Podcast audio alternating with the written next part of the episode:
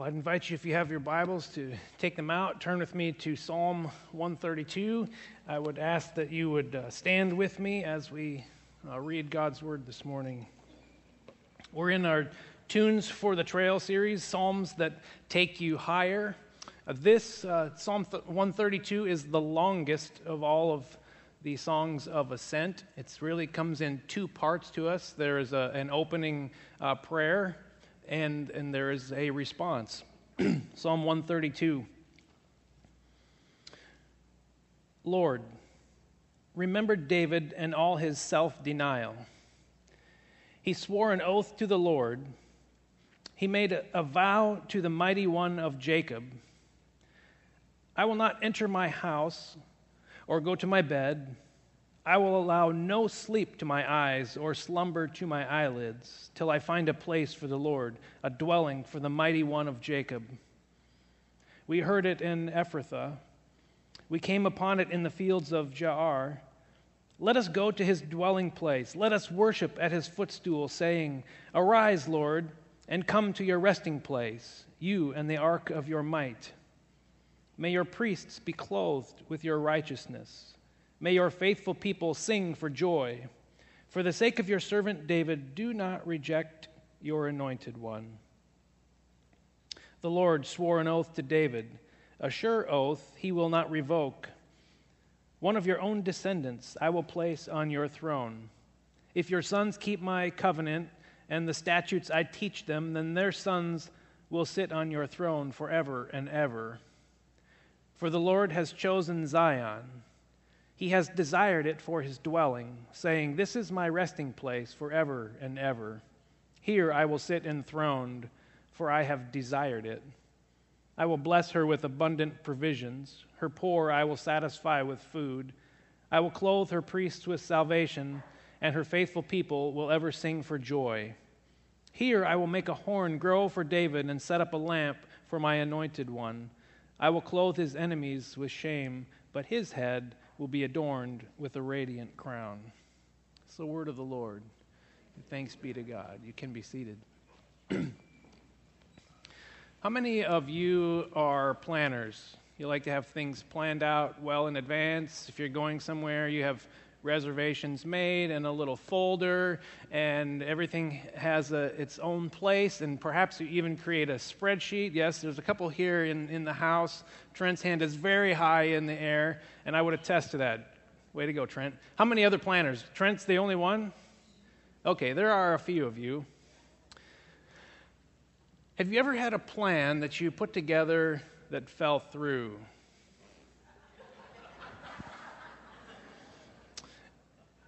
I'm sort of a planner. I, I, can, I can go either direction. I like to have things planned out, but there's some times where, you know, on vacation, if, if we're not sure exactly how far we're going to get, you know, there's this thing called Priceline now where you can, on the road, you can log into the internet or on your phone and you can find and bid on hotel rooms and so forth. So once in a while, it's kind of fun to travel with, with not, we have a, a vicinity of where we're going to end, but you don't have to have an exact plan. Other times, I'd just like to have everything laid out. I know the mileage we're going to go. I know what the gas mileage is going to be. I know where we're going to say, stay. I know how much it's going to cost. I know probably where we're going to eat dinner.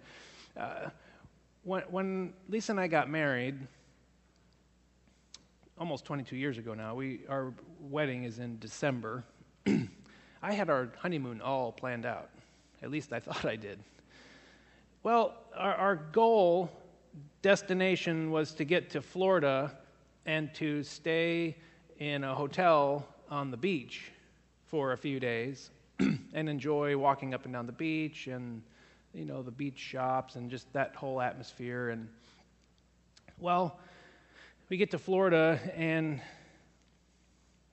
it's windy and it's colder than normal and it just wasn't worth it. So the plans started to fall through not to mention that we had already made some reservations in Chicago on the way down. We lived in Wisconsin. We were traveling to Florida. One, two nights we were in Chicago. I had called in advance, had our hotel, and uh, my question on the phone was, okay, I need reservations for December 6th and 7th, December, Chicago. Do you have a pool? Yes, we have a pool, sir. Great. Let me book the room. They failed to tell me that the pool was outside. plans gone awry. You've been there, you've set up plans, and, and once in a while you put a plan in place, and, and it looks good when you put it together, but then somewhere along the line you just think, oh no, this, this plan's going to fail. This past week, uh, we took Nicole down to Northwest Nazarene University, NNU, uh, to drop her off for school freshman uh, uh, move in day was on Friday, and so we spent a couple days on the campus. And I have some experience in freshman move in day. In our days in Illinois, we were part of uh, a church home group ministry, and, and the goal of that ministry was to minister to students on the campus of Olivet Nazarene University. And so we had a group of students that would come uh, every Sunday night and just fellowship in our home and we'd study and give them snacks and, and just provide an environment off campus that, that felt more like home. Well, as part of the, the kickoff for the year, all of the home groups in our church would get together and we would show up at the freshman dorms. And as students pulled up and, and their dads or moms backed the car up to the, to the dorm uh, residence halls, uh, our home groups would just uh, descend on their vehicle, unload it, find out what room they're going to, and take all the stuff so the parents didn't have to worry about schlepping it up and down the stairs. Uh, so I, I, had some experience with that, and, and NNU does something very similar. And, and in both cases, I, I always like to look around and pay attention to emotions that I see. And, and there's, there's some students who are the, I got this, they're ready to go, they're in it to win it, and you know they have uh, they have their plan all in order, and so when their stuff shows up at their room, uh, you know they you just pull the string and off they go, and they get it all set up. There's there's other students who uh, are kind of more lackadaisical and you know, it's kind of in a daze. This is so surreal. I can't believe this is all happening. And then you see some of the parents. You have uh, some parents who are, you know, just really involved with helping the students, and others are like, well, you're on your own now, kid. We, we got you this far. Off you go. You know, there's some dads with the looks on their faces like, I don't know how we fit all this stuff into the station wagon, but it's here, and, and we, as soon as we open this door, it's going to fly out the back because I don't know uh, it's tightly packed. But there, there's all sorts of emotions. There's all sorts of uh, thoughts that you can tell are going on in the si- inside the minds of these students and these parents. And one of the things that I've noticed both at Olivet and uh, at NNU with you know being a, a parent of a student now is that you see some students who are just kind of looking around. And, and you can tell the question in their mind is Did I make the right plan? All of their thoughts, all of their plans, uh, all the financial aid, all of the scholarships they applied for, uh, everything has come together for this exact moment, and they get there and they begin to question their plan. I think my plan might fail. You see some students who they don't, they don't want their parents to leave yet. They're not sure if they want their parents to leave uh, alone. They, uh, maybe I want to get back in the car and go home. Both Olivet and NNU, they have activities uh, for students on Labor Day. There's, there are, Olivet has class. You have to go to class on Labor Day. Why? Because over time, the administration there has figured out that for new freshmen, if you give them a long weekend, that they can go home, that's only a few days into their campus experience, a lot of them aren't going to come back. Uh, at NNU, they take all of the freshmen. It's a mandatory event. All the freshmen have to go on a retreat. So that keeps them occupied on Labor Day. So they don't go home and decide, you know what, this plan's going to fail. I'm bailing now. Have, have you ever made a plan that you thought might fail? Have you ever second guessed a plan that you have in place? You know, you, you work really hard at it and, and, and set it in motion, and then you just get the sickening feeling in your stomach, and you feel like, I don't know about this. Maybe it's a financial decision that you made that you start to second guess, or uh, a career change that you begin to think and rethink, or you know, maybe it's a parenting decision and strategy that, you, that you've made at some point along the way that you just kind of question is this, is this right? Is this going to work, or is this plan just set on a course to fail right off the bat? I think at one point or another, uh, I'm pretty sure that all of us would say that one of our well laid plans failed. True? As we read the, the psalm this morning, I think a little context is helpful as we think about it. The, when the people of Israel were returning from their exile in Babylon, this was one of the songs that they were likely to sing on their journey back home. And maybe even sung it as the journey was coming towards a close, and they could see Jerusalem on one of the distant hilltops, and, and their destination is now in sight. And so they sing the words of this song Let us go to the dwelling place of the Lord. Let us worship at his footstool. For the Lord has chosen Zion, has chosen Israel. The Lord has said, This is my resting place forever. I will bless her with provisions. That's, that sounds exciting. That sounds like it's full of, of hope and excitement. And the people are really excited to get back to the homeland after a long exile in, in Babylon. You know, I imagine that, that there may be even a little uh, bounce in their step. Their spirits have lifted, even though they may be hot and sweaty and parched. When, when you see your end destination, you, you get a little pick me up, don't you? When, when you know that there's only like five miles left in a really long journey, your spirits are kind of lifted. I'm almost there. I'm almost there. We're, we're almost uh, going to be able to get out of this car. I can imagine that the people coming back from exile, uh, you know, become a little bit more exuberant as they approach their destination. And so they have this song on their lips and, and they are excited and and they're excited how God has chosen Israel, and they remember all of God's promises that they've been rehearsing all the way back. But when they get to Jerusalem, when they, when they reach their final destination, they find a city in ruin.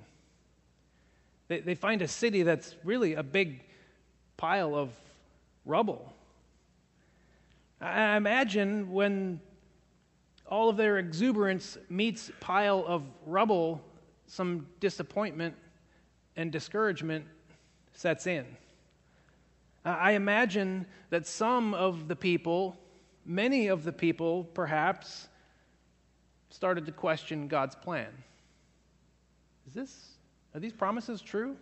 Is this accurate? I mean, we've been singing this all the way. We've been rehearsing how God has blessed Israel we have remembered the promises of how he's going to make Israel into something to be the light of the nations and bring his message to the world. And, you would think then, if, if that's true, then our city would have withstood the onslaught of our enemies. Imagine there were a question or two lifted up to God. Why? Is this the right plan, God? Did, did we hear you correctly?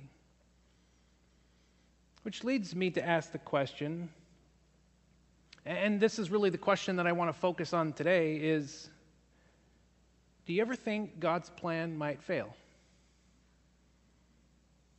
Do you ever wonder that?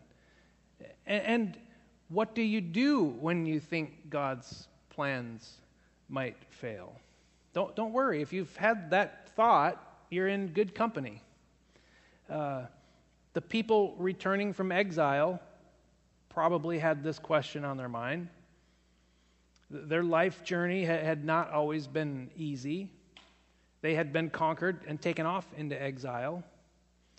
Uh, they could look back at situations in their life and wonder is this is really this God's plan and, and purpose for me? But what they would do is through these songs and other scriptures that we would that we read is when they had this question on their minds, they would remember back to all the ways that God had indeed blessed them and how God had carried them through to this particular point in their journey. They, they took a step back and looked at the big picture. Do you know the experience of these people that I'm talking about here?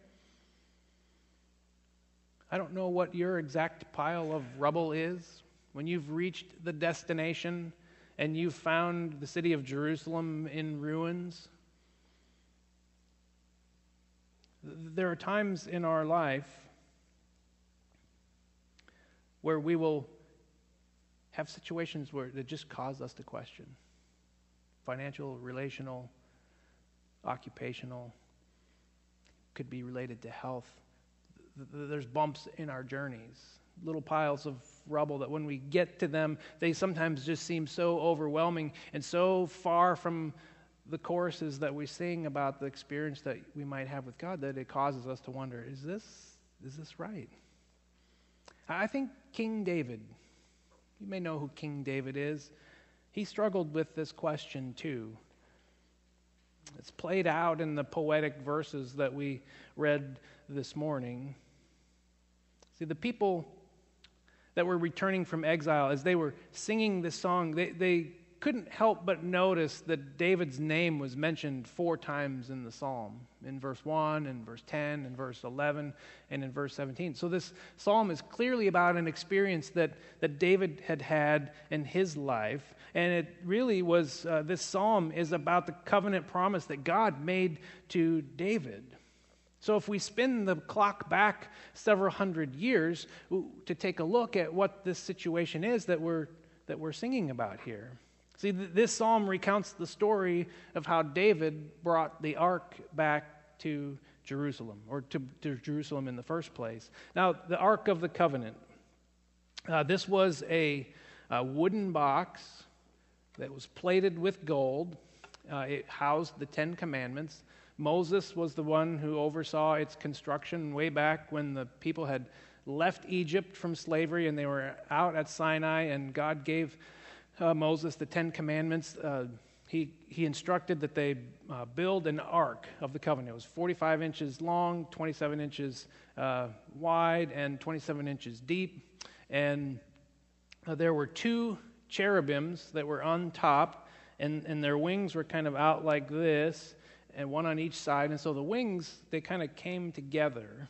And uh, this place was called the mercy seat, where the word of God was heard. And it was said that the presence of God hovered between the wings of the cherubim. And the Ark of the Covenant was said to represent uh, God's presence with the people as they traveled. And so this ark, made at Sinai, traveled with the people of Israel throughout their whole time uh, in the wilderness before they entered into the promised land. It was carried across the Jordan River, and as the people entered into the land and took control of the land, the ark was placed at Shiloh, where it resided for quite some time. It was a sacred box, it was a sacred place that the people would come, and, and, and it would just represent the presence of, of God amongst the people.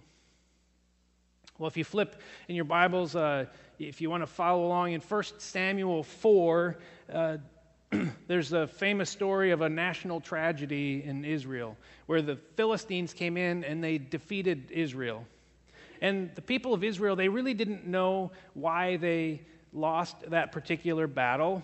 And so they were sitting around scratching their heads and they thought, well, maybe if we go fetch the ark from Shiloh and we bring the ark of the covenant, God's presence to the battlefield, that if we try again, that, that maybe God will triumph over the Philistines. Well, um, in 1 Samuel 4, the Philistines got word that Israel was bringing the ark into their camp, and they got a little bit scared.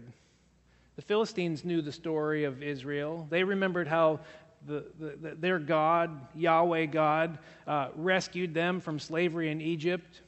He, he, how he had triumphed over Pharaoh, how he had protected them in battle. And so the Philistines, they got scared because they, they remembered this experience of Israel. But instead of running and hiding, they used it more as a motivational, like, hey, we're going to have to fight extra hard against this, this God. He's in their camp now.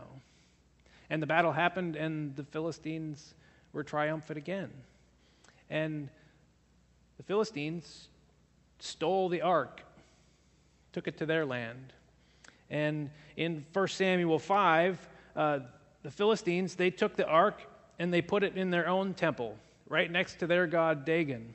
And uh, the first night that the ark was in their temple, the, the, next morning when they woke up and they went into the temple, uh, the statue of Dagon had fallen over and was face down in front of the ark of the Lord. His, uh, his hands had fallen off, his head had fallen off, his body just right in front of the Lord's ark. It freaked him out a little bit. So, this uh, Super Bowl trophy that they had, they started doing the parade around the towns in, uh, in, in their land. And every town that they took it to, they felt a, a heaviness over them. It, it bothered them. And so they finally just said, you know what? We're going to take this and we're going to give it back to Israel because it's causing us nothing but problems. And so in 1 Samuel 6, we read that they, they sent the ark back to Israel, and it's quite the story of how it got back. They tied it to some um, oxen and, and just sent it off, and, and it arrived in Israel, and the people were excited about it, and, and uh, they put it in a place called Kiriath Jearim. And 20 years it stayed, stayed there. Uh, fast forward a little bit to 2 Samuel 6. When David had become king, he wanted to bring the Ark of the Covenant to Jerusalem. He, he wanted to bring it to a place where it could be protected. He wanted to build a house around it. And so, as the ark entered into the city, everybody uh, celebrated, glorified God. David was said to leap and to dance and to, to glorify the Lord. And this is the story that we read about in Psalm 132. All of that situation that we just walked through in, in 1st and 2nd Samuel, that's the backstory to the psalm we're talking about today. That David wanted to build God a temple to put the ark in. David wanted to build God a permanent facility, a permanent dwelling place for him to reside. And the whole first part of Psalm 132, verses 1 through 9, it talks about what David wanted to do for God. See, David looked at how things were going, and he knew what the plans of God were, and he thought that maybe they were failing. Maybe they had failed. Uh, and so David, he wanted to fix God's plan. The first nine verses um, record the vows that David made to God, how David was going to build the temple. God had promised his presence with the people of Israel. Um, that, that, God had promised that he would make their home with them. And, and David looked around and, and he saw the situation and he thought God needed some help. And in 2 Samuel 7, he said, Here I am, living in a house of cedar in his palace, while the ark of God remains in a tent. He looked at his own surroundings and he thought God should have equal or better accommodations. I'm living in this house, this castle, this palace. God's living in a tent. I need to fix that. In other words, since you've been unable to build yourself a house in our neighborhood, I'm going to do it for you, God. That's kind of what we read in to David here. Now, I think David was very well meaning in all of this. You can be well meaning, but your passion can get the better of you on occasion. Um, eh, see, David's passion at this point got in the way of him uh, of actually asking God if this was God's plan. Hey, I, I see maybe how this plan might fail, so I'm going to go ahead and fix it for you. Uh, but instead of uh, saying, God, am I thinking about this rightly? He just went ahead and did it. Have you ever been there where you think you know what God's plan is? And as it starts to unfold, it, it may seem to unravel and get away from you just a little bit. And, and so maybe you wrestle control back to yourself and you think, you know what? I, I think I heard God telling me this. I, I think God wants me to talk to these people or take this course of action or whatever it is. And once it starts, you, it starts to get a little sideways and you're, and you're not sure and you're tempted to, to go back on that. Maybe you think God's plan might fail, and so you wrestle control. Think, you know, I can fix this. I can do it myself. But in the second part of this psalm, God responds to David. We get to listen in in this psalm on, on what God said to David. We get to hear what God wanted to do for David. See, David was passionate. He was exuberant. He was highly devoted to God. But all of that was exceeded by God's covenant faithfulness to David. For as excited and as exuberant David was to serve God, God had an even bigger picture, an even bigger plan than David realized in verses uh, 11 and 12 of our psalm, God promises to establish David's descendants on his throne forever and ever. See, David wanted to build God a house, but God wanted to build David a household. Something longer lasting, something further reaching. He wanted to turn David's line into a dynasty, something that would last forever, a lineage that would span time instead of a temple made of stone that would crumble fall at some point. Now, see, we have the luxury of, of sitting here at this time and at this place, and, and we know the story of Jesus. And, and we believe that the ultimate fulfillment of God's promise to David is found in the person of Jesus, the person in whom God chose to become uh, flesh and who came and dwelt among us. The Jesus, the one who was crucified, the one who was dead, the one who was buried, but he was vindicated and raised to new life, and now he sits at God's right hand, ruling as king. Jesus is the Messiah.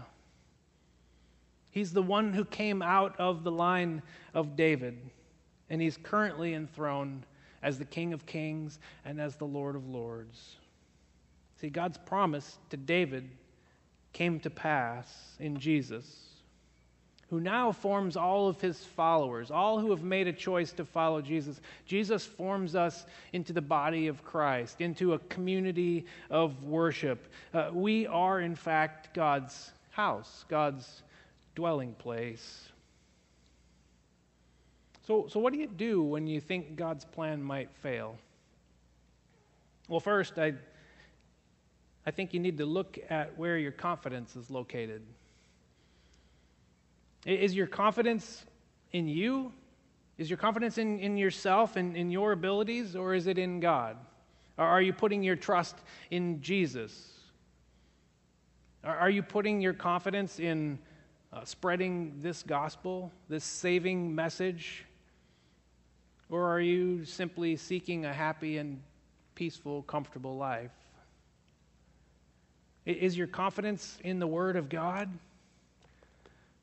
Or is your confidence in your own ideas?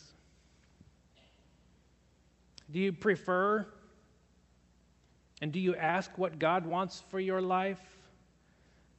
Or do you tend to come up with the plan on your own? See, David was not wrong in his desire to please God. He was passionate, he was zealous, he was exuberant. He wanted to glorify God in every single thing that he did. He was truly committed to God. The only problem in this particular case was that he put his confidence in something other than God. If I could take a moment to make an observation, this one is free of charge. Uh, David's prayer, specifically verses 3 through 5 I will not enter my house or go to my bed. I will allow no sleep to my eyes or slumber to my eyelids till I find a place for the Lord, a dwelling for the mighty one of Jacob.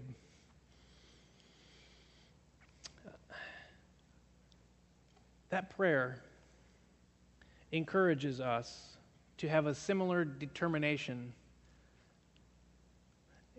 in growing the kingdom, taking our place, taking our part in God's plan, sharing the word. You might hear the word ev- evangelism once in a while, sharing your faith with other people.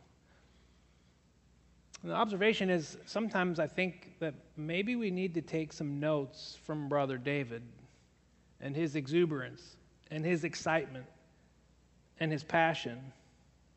David's vow to the Lord in verse 2 was, was a commitment to following what he believed was God's plan, at whatever it cost him personally comfort, sleep, hard work, uh, blood, sweat, tears, you name it. I will not give sleep to my eyes. It might take a couple all nighters to get the job done, but I'm in it. I want to be in it. I want to serve you, Lord. I want to spread this message. I want to find a place for you to live among the people. David's exuberance, his, his efforts may not have been uh, focused correctly, but they were certainly not sinful desires. They, they just needed a little bit of shaping, a little bit of forming. See, at the very least, I think these verses, they hit us upside the head like a sledgehammer.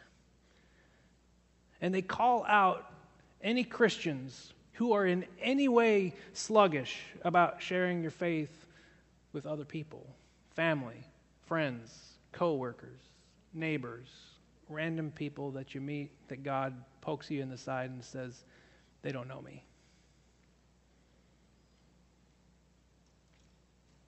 And sometimes that sledgehammer hurts a bit. It reveals stuff in us David was willing to go without sleep. He was willing to go to whatever extreme was necessary. Now, don't get me wrong, there's balance in life. Sleep is good. There needs to be a balance between work and between sleep. I'm not saying don't ever go to bed, just tell people about Jesus. I'm not saying that. I'm saying tell people about Jesus at whatever it might cost.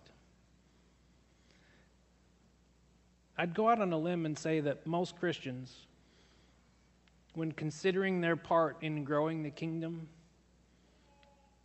don't lose much sleep over people who are lost.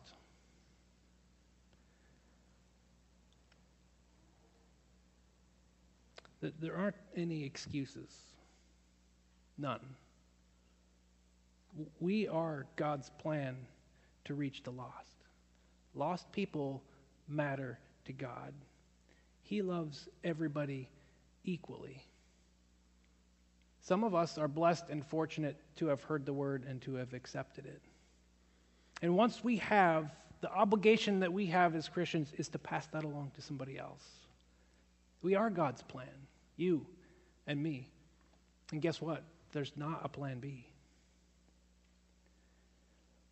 And so we read these verses, and I think we need to take some notes from Brother David passion, exuberance, excitement, hard work, maybe a sleepless night here and there.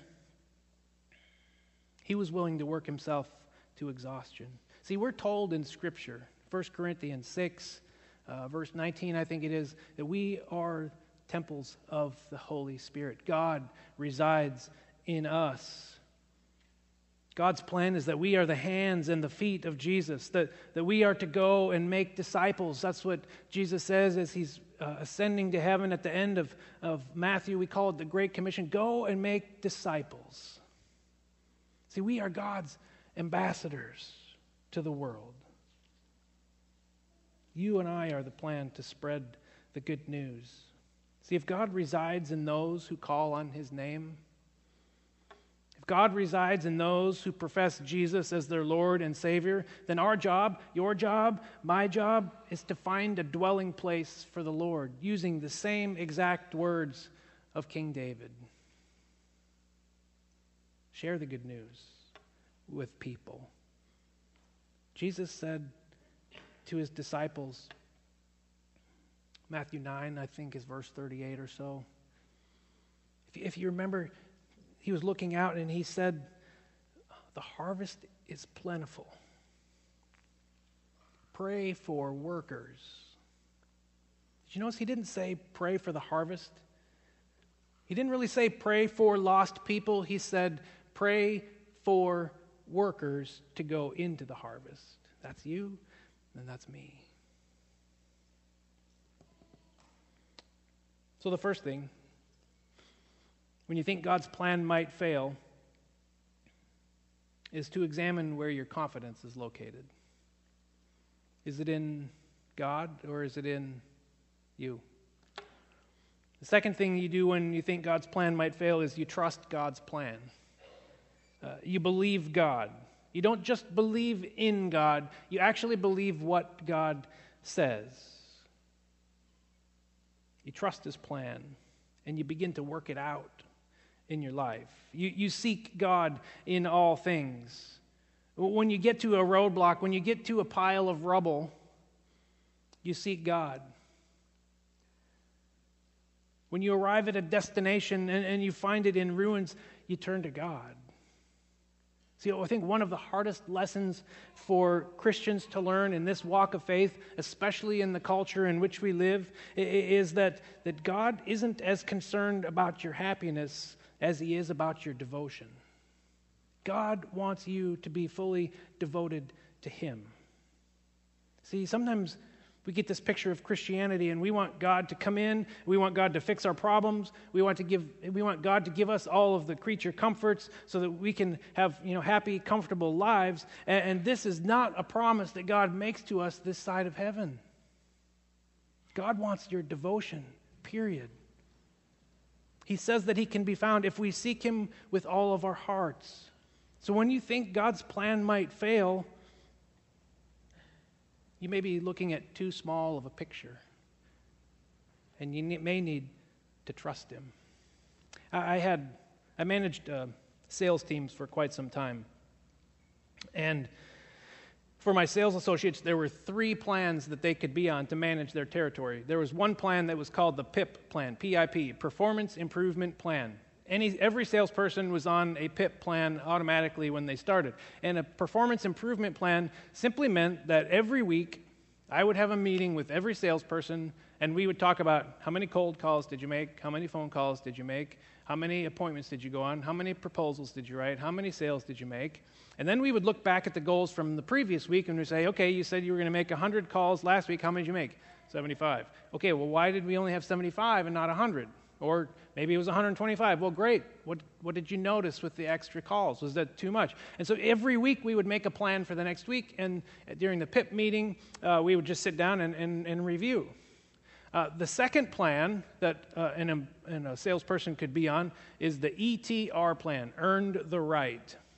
And what that meant is after six months and a really good track record of achieving goals on a weekly basis and, and good sales, uh, that the employees could be moved from a PIP plan to an ETR, which, which meant that they've earned the right to manage their territory how they saw fit. If they weren't on ETR, then I helped them manage their territory. We managed it together on PIP. Well, then there was a third plan. It's called POP Produce or Perish. It was exactly like it sounded. These employees had a track record of not hitting their weekly goals or monthly goals. And at some point, you don't carry dead weight around and you put them on a pop plan. And that month, if you don't produce, you're done. Don't show up. I know it sounds harsh, but you didn't want to get popped. Now, I say all of that Um, sometimes employees question my strategy.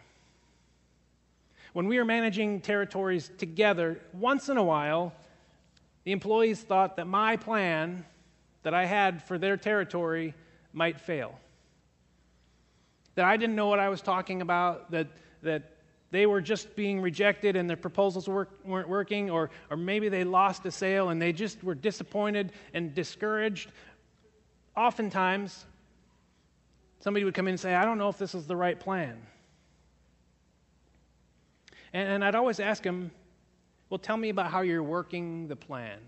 And most of the time, they, they were not seeing uh, healthy results because they thought the plan was going to fail and their behavior changed. They stopped working the plan. They were just going through the motions. There's no energy, there's no passion. I think there's some parallels with, with our spiritual life. That, that when you find the, yourself at your wits' end, when you come to a pile of rubble, when you find yourself discouraged or disappointed, ask yourself Am, am I reading the Word of God? Am I praying? Am I serving other people? Am I sharing my faith with other people? Am I placing my hope? Am I placing my confidence in myself or am I placing it in God? Am I trying to go it alone or am I letting God help guide and direct my life? See, when you think God's plan might fail, trust Him. Put your confidence in Him. God promised that if we call on His name, when you go to God, when you seek Him with all of your heart, you will find Him. This psalm is really a psalm of hope. It's a reminder to us that God's plan will succeed. Jesus died, yes, but he was raised to new life. He sits on that throne. God is already victorious. God's plan will not fail. Sometimes we need to trust God. Sometimes we need to seek Him more earnestly. Sometimes we just need to go deeper in. Because you know, at the end of the psalm, talks about the results the abundance of provision, no poor, endless joy and excitement, no more enemies. Reminded me of a passage in Revelation chapter 21. Then I saw a new heaven and a new earth. For the first heaven and the first earth had passed away, and there was no longer any sea. I saw the holy city, the new Jerusalem, coming down out of heaven from God prepared as a bride beautifully dressed for her husband. And I heard a loud voice from the throne saying, Look, God's dwelling place is now among the people, and he will dwell with them. They will be his people, and God himself will be with them and be their God. He will wipe away every tear from their eyes. There will be no more death, or mourning, or crying, or pain, for the old order of things has passed away. He who was seated on the throne said, I am making everything new. Then he said, Write this down, for these words are trustworthy and true. God's plan is the perfect plan. People of God said, Amen.